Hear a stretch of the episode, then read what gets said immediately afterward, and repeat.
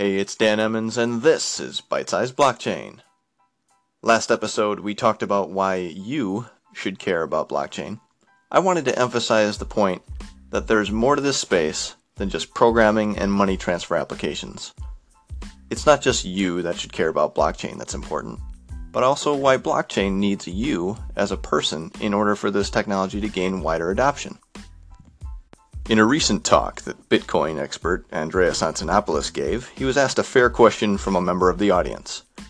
If Bitcoin is going to evolve into an ecosystem that we can all benefit from, what are the job opportunities that can be offered to those involved and interested, and not just a coder or programmer?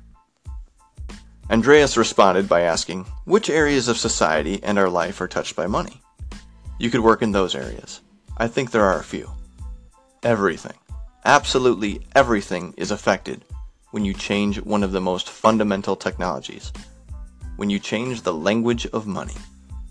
Right now, of course, the barrier to entry for Bitcoin is ridiculous.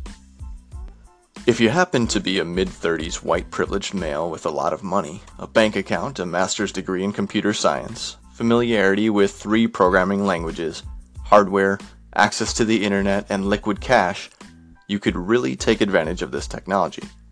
That's not how it becomes mainstream. That's how it becomes a nightmare. As Bitcoin becomes more heard in the mainstream, more and more different people show up. We're now at the point where industry requires a broader approach to reach more of the masses. You could write the code, but no one can use it because the user interface bloody sucks. So, a graphic designer in the room? We need you. User interface and user experience designer?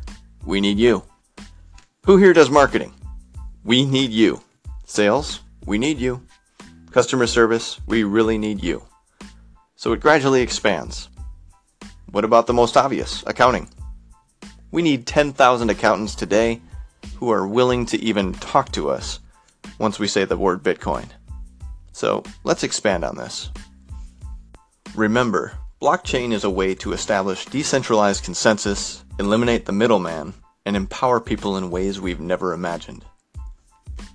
So, are you in supply chain management, trucking, forecasting, ride sharing, road infrastructure? We need you.